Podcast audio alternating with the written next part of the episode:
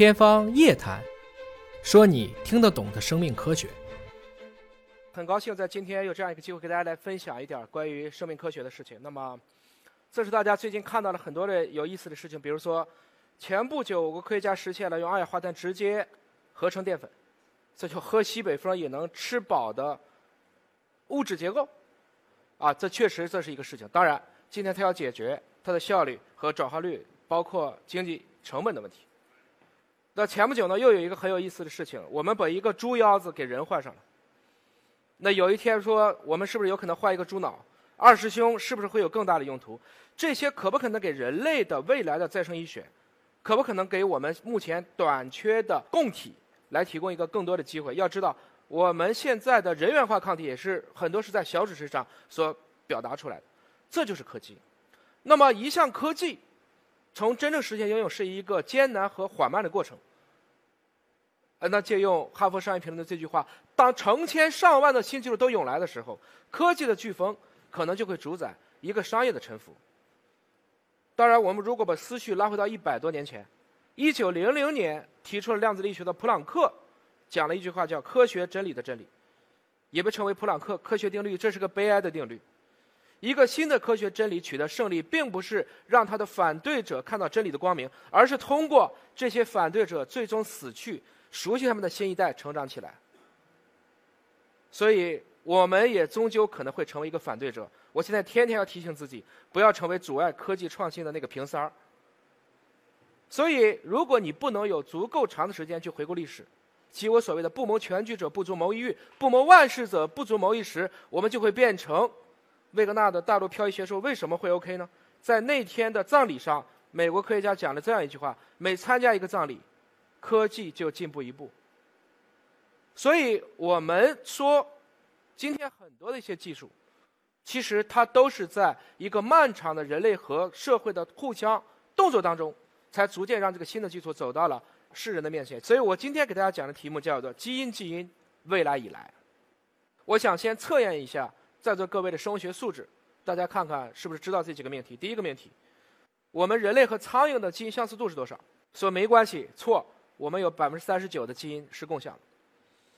我有时经常会开玩笑，当你打苍蝇的时候，心里要默念：“这是我几亿年前的有着共同祖先的老祖宗。”第二个问题，中国今天的人均寿命是七十六岁，那么四九年这个数字是多少？三十九岁，也就是说，我们比建国之初的人已经整整多活了一倍了。我们应该更有信心来让自己的生活能够变得更加的从容、更加的有趣。第三个问题都是微生物，新冠病毒和人类的细胞大小差多少倍？十万倍，一百万倍？对不起，超过一千万倍。甚至如果和人类最大的细胞人的卵子去比，它们的体积差别是十亿倍。兄弟们，只用可见光和七十微米的视网膜去识别这个世界是悲哀的。你看不到微生物，但不等于它没有。病毒和细胞的差别就有这么大。最后一个问题，我们的心脏。如果你没有心动过速或过缓，那么一生要跳多少次？超过三十亿次。按照八十亿的寿命，那你说我怎么还得心脏病呢？是因为你不按说明书用的时间太长了。所以我们还是要很好的去保护好我们的器官，希望他们都能很好的为你去服役。那么我们今天身处在历史的什么位置呢？这是创世纪，但是亚当的这只手今天也就变成了双螺旋。如果我们把人类社会总结一下，你看二七年的索尔维会议，那么这个里面有特别多的科学家。爱因斯坦呐，居里夫人呐，洛伦兹、普朗克、波尔啊等等，他们都提供了特别多的一些能让我们知道的，决定了上一个世纪的曼哈顿原子弹计划呀、阿波罗登月计划呀、后面的 GPS 等等，都来自于这场论战。那如果说对生命世纪来讲，什么事情是我们觉得最值得纪念的回忆？我相信历史终究会记住一九九九年的人类基因组计划的第五次战略会议。要记住，这里面有一个中国人了，华大基因的创始人杨焕明。然后是来自于美国、法国、日本、德国和英国的科学家。那这些人，包括这位个儿很高的 Fred Collins，刚刚从拜登的这个班子里辞退，他不当 NIH 的 Director，他回到了他原来的 HGI。也就是说，这些人。奠定了这个世纪注定是基因世纪、注定是生命世纪的内盘格局。那同样的，如果我们回顾整个芯片的发展史，或者说半导体的发展史，这是硅谷，这是仙童公司的八叛徒他们创造了无数个公司，就是在那个之后，从贝尔实验室里开始分拆，有了摩尔定律，我们又根据香农定理又产生了 Intel，大家巴拉巴拉就走到了今天。那如果说在中国去看基因行业，我们敢说华大基因的确就是中国基因行业之根。但是遇到问题的时候，我还是想说，天下武功出少林。如果在科学上、在科技上不能够提前布局，不能够坚持，你是没有办法在产业上去实现弯道超车或者久久为功的。如果我们去对比这两个世纪，我们可以看到，我们人类正在从关心我们和粮食的农业时代，我们和原子的工业时代，我们和信息的信息时代，再转到了我们解决人和基因关系的生命时代。前面那些都叫非生命时代，而今天的我们叫做生命时代，它将融合我们的物理世界、信息世界和生命世界。那很多人也讲，中国抗疫到今天，即使病毒一变再变，德尔塔这么烦，中国抗疫为什么行？实际上，我们可以看一下。这是中国现在搭建一个大规模实验室的速度。我们怎么样的去实现一个又一个的实验室的快速突破？这都是生物安全二级的实验室。这样的实验室，大家可以看这个我们右上角的这个标。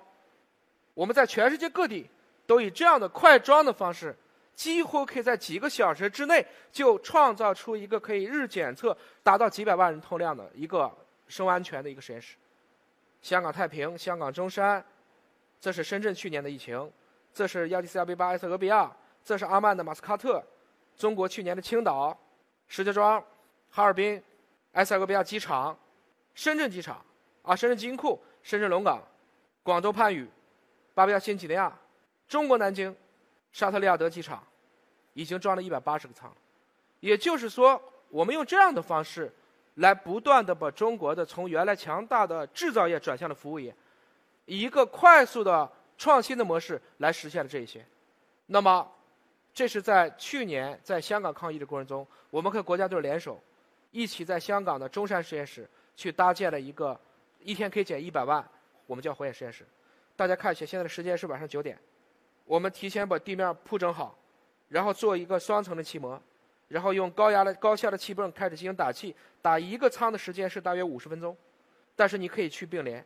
这是半夜的两点，九点开始的三点，OK，到早上四点的时候，也就是说前后只用了七个小时，这些舱就好了，同步调试设备搬进去，我们就开干了。